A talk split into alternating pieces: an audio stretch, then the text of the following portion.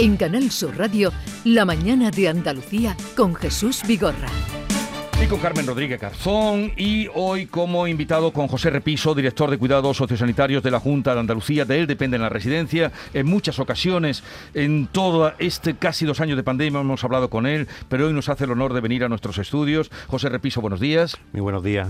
¿Qué tal? Buenos días. Buenos días, Carmen. Eh, a ver, eh, algunos periódicos hoy cuentan, por ejemplo, he leído en el Ideal de Granada, dice el 30% de la residencia después de las Navidades tienen contagios. Eh, Cordópolis, por cierto, nuestra tierra también apunta el, eh, más del 50%. Díganos usted cuál es la situación y será lo más, eh, eh, lo más seguro o lo más firme de lo que está pasando. ¿Cómo están las residencias ahora Bien, mismo? de, de entrada hay que decir que sabemos lo que está pasando porque se sigue haciendo test de antígeno y tenemos testadas las residencias desde la Consejería de Salud.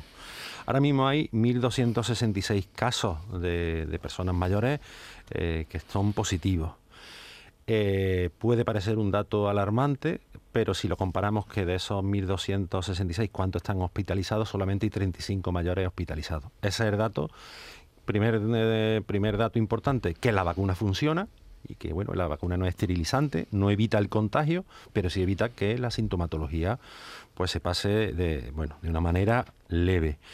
Y en segundo lugar, el dato más importante, que también hay que hacerlo ver, bueno, que, que después de una fiesta donde muchos abuelos han salido con su familia y hay contagio comunitario, sabemos la alta incidencia que hay en los domicilios, eh, eso también tiene su repercusión, lógicamente, en los, las profesionales, que, que también vuelven a su casa y hacen vida familiar, pues bueno, eso tiene- tenía que tener una correspondencia en la residencia y, eh, y es el dato el dato objetivo que hay.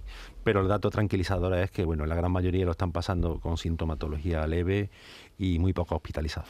1.266 personas eh, en residencias están contagiadas, solo 35 están eh, hospitalizados. ¿Cuántas, el número, cuántas son las residencias que se ven afectadas? Eh, estamos hablando de 186 residencias con casos positivos de, de usuarios. ¿Se puede hablar de brote en alguna de ellas? Eh, otro dato que para nosotros también es tranquilizador, comparado con otras olas, es que eh, solamente 10 residencias tienen más de 25 casos positivos. Si uno ve el informe que diariamente eh, nos hacen las enfermeras gestoras de casos, hay muchísimas residencias con uno, dos, tres casos. Y eso también nos, nos tranquiliza de que las cosas se están haciendo bien, porque hay una cuestión fundamental en este, en este ámbito que es eh, la, eh, la eh, la vigilancia activa de sintomatología, es decir, coger el brote a tiempo. Así que, que no se nos vaya eh, en una residencia con 100 plazas a 80, como hemos tenido 80 positivos, sino que haya capacidad de sectorización, 4 o 5 personas positivas y cortar ahí el brote. Entonces, solamente de esas 186 residencias, 10 tienen más de 25 casos. Más de 25, que no consideraría, por Bueno, lo que usted nos está comentando, le- brote. legalmente, cuando hay un caso positivo, es brote. Eso así lo tenemos. eh, Establecido. Pero bueno, pero eh, de alguna manera también ponemos en valor que las residencias están controlando ese, ese- esa evolución de casos positivos. En cuanto a los trabajadores de las residencias, ¿cómo está la situación? ¿Cuántos contagios tienen? Bueno, en cuanto a los trabajadores, estamos alrededor de los 1.148 casos positivos, ¿eh? trabajadores con casos positivos. Eh, bueno, y, y yo insisto en la argumentación porque es que es un dato objetivo. Eh, habiendo un contagio comunitario, pues los trabajadores también se contagian y por desgracia, pues también eso en algunos casos pues repercute en nuestro abuelo. ¿Y, y qué tipo mm, de pruebas se siguen? ¿Cada cuánto tiempo? Aparte de que están vacunados, supongo. Claro. En cuanto a los Claro. trabajadores, los que quieren. Eso mm, claro. ya lo hemos hablado mayoría, muchas la veces. gran la, gran, mayoría. la gran mayoría, La gran mayoría. pro- proporcionado. Pero hay todavía algunos que no. Pero, eh, ¿qué, qué- se hacen pruebas cada X tiempo? ¿Cómo, ¿Cómo es el trabajo de control en la residencia? Nosotros eh, eh, le enviamos un documento a la residencia de recomendaciones, porque hay que tener presente que, bueno que legalmente tampoco pues, teníamos capacidad de obligatorio de, de- obligación, pero de recomendaciones y de poner a disposición, eh, pues bueno, una de las principales armas que hemos tenido durante esta pandemia, que son la- las pruebas de infección activa, ¿no? los, eh, los test antígenos y las PCR. Y en ese documento lo que pedíamos era que se hiciera cada dos semanas eh, a todos los trabajadores y incluso a los abuelos de manera aleatoria, lo digo también por la molestia de manera aleatoria, estos test de antígenos. Por eso digo que tenemos perfectamente testados y, después tan importantes los test de antígenos como, como eh, estar pendiente de la sin- sintomatología. En el caso de, los, de las personas mayores, pues la sintomatología, pues, pues yo creo que sí, nos da nos da nos da timbo de cómo de cómo se está desarrollando eh, el virus en, la residencia, ¿no? Si ha entrado, si no ha entrado. Hacemos mucha mucho hincapié en la principal recomendación, que es higiene de mano, mascarilla, mm. pero en un sitio cerrado como una residencia la ventilación es lo más importante que no haya grandes concentraciones, o es decir, intentar evitar que haya grande, una residencia con 100 personas, que haya uh, intentar que haya determinada sectorización, hacer grupos burbujas, de manera que intentemos que, bueno, que el virus no tenga esa capacidad de, expansión. Y en cuanto a las salidas, eh, que supongo que se habrán producido en estas Navidades, salidas y visitas, ¿cómo está regulado eso? Ahora mismo? Eh, muy fácilmente. Yo en octubre eh, firmé una instrucción que volví a repetir el 28 de diciembre porque había, pues bueno, algunos familiares que se quejaban de que las residencias estaban tomando medidas, bueno, de impedir salida y, medidas de limitación de las visitas. Y, en esa, en ambas instrucciones yo era taxativo y sigo siendo taxativo de que eh, hoy por hoy mm, legalmente no se le puede impedir. Nosotros nos hemos cansado de decir que las residencias son los hogares de nuestros mayores. Como son los hogares, no se puede impedir que una persona mayor salga. Lo único que reglamenta la visita y la salida es el reglamento de régimen interior, que el centro tiene aprobado por la Consejería de Políticas Sociales, y eso es lo que reglamenta. No hay ningún tipo de limitación. No debe de haberla. Ni de salidas. Ni de salida ni de visitas. Ni de visitas. Solamente. Pero visitas de familiares. Hombre, directos. lógicamente. Y en la residencia donde tienen ustedes esas que ha dicho, me parece que ha dicho 10 que están con 25 casos, ¿no? Solo 10 residencias tienen 25 casos de contagio. En esas también, eh, en, esas ya cambia la cosa. Cuando se declara brote, efectivamente, se suspenden visitas y salidas. Y salida. Y solamente pueden suspender visitas y salidas eh, tres. La enfermería gestora de casos, la enfermera gestora de casos, la inspección de servicios sanitarios o epidemiología. Es decir, el director libremente no puede tomar decisiones sobre la libertad de, nuestros mayores. Es así de claro y, bueno, es la normativa que hay.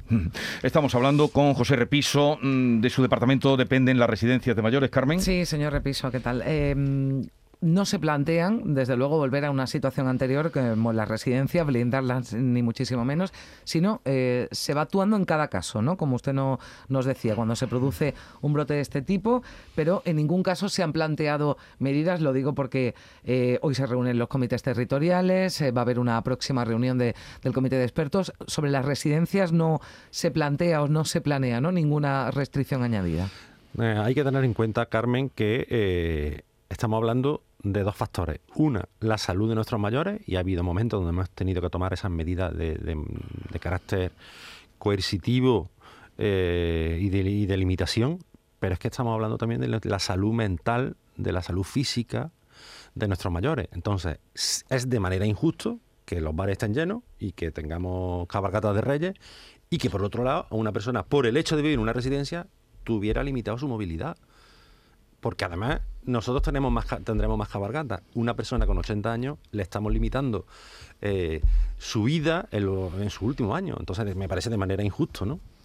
Eh, yo le preguntaba la última vez que hablamos, señor Repiso, cuántos trabajadores quedaban sin vacunar, porque desde que se implantó, sobre todo el pasaporte, no solo para entrar a las residencias, sino para eh, bueno, a las residencias, a los visitantes, porque los trabajadores no tienen obligación de mostrar el pasaporte de vacunación.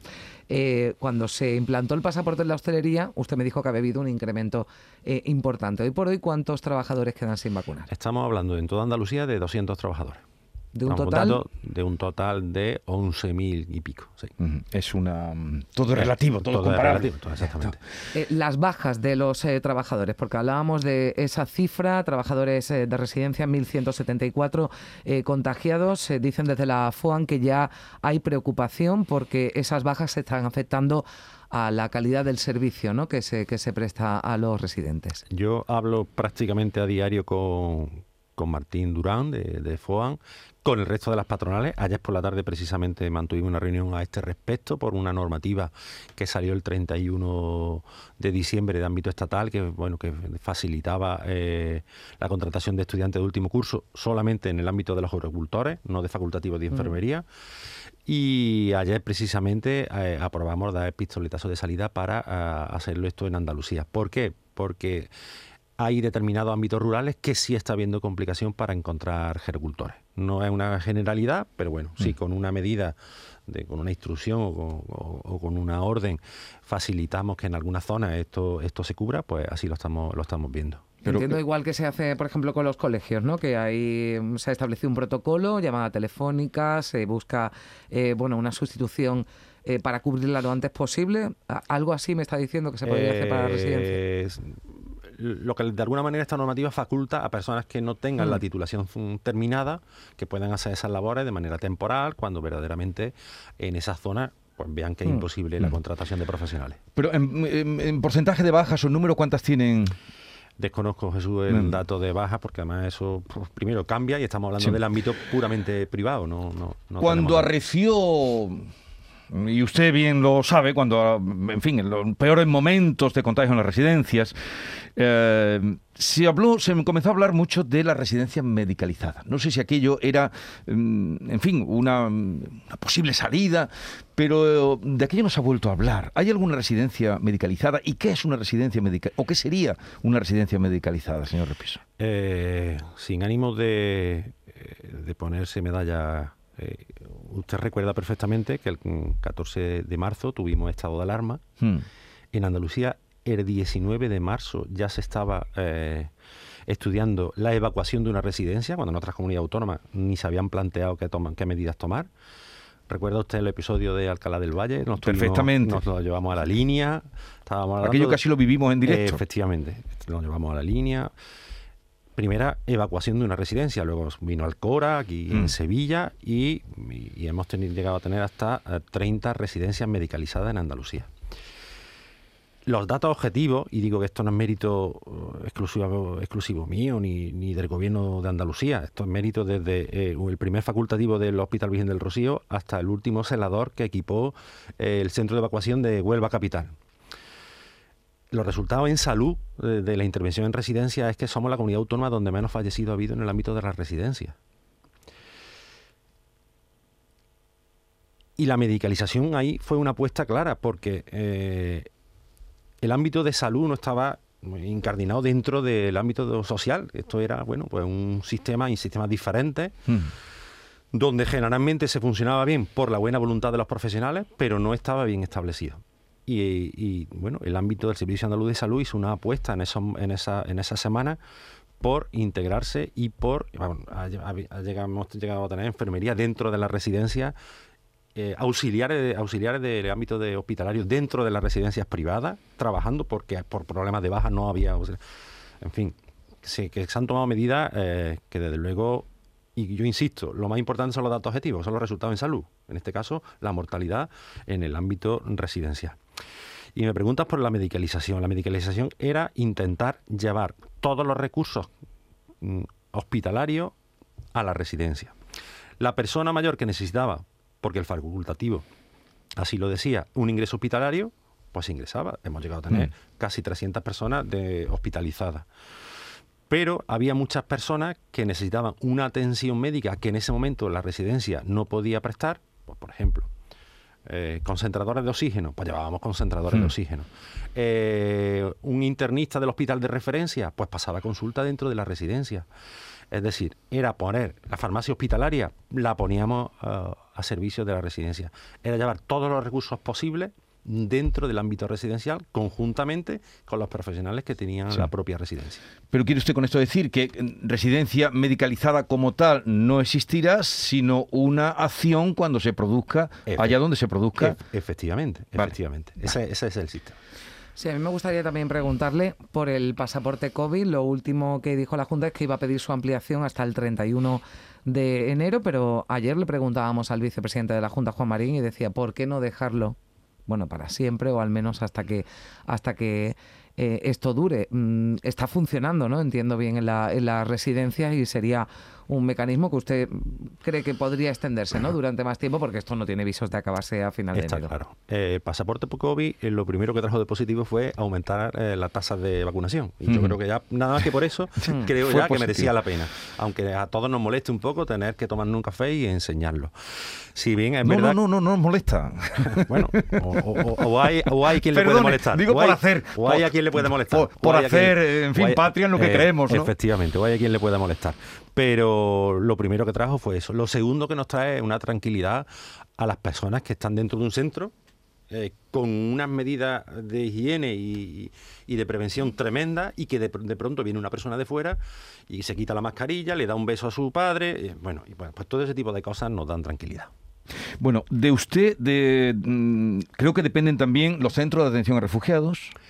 No, de no dependen de usted, de los servicios sociosanitarios. Eh, dependen los centros de adicciones, el ámbito de salud mental, y, bueno, y alguna cosilla más, pero los centros de refugiados no. En esos, eh, en esos centros, ¿cómo está eh, la tasa de contagios? Eh, vamos a ver, ahora mismo no. Bueno, cuando hablamos de los 1.107 centros sociosanitarios que se hacen seguimiento, ustedes saben que hay 650 residencias mayores, el resto estamos hablando de, centro de adicciones, centro de salud mental, que son centro de refugiados, personas sin hogar, que son muchos. Que son muchos.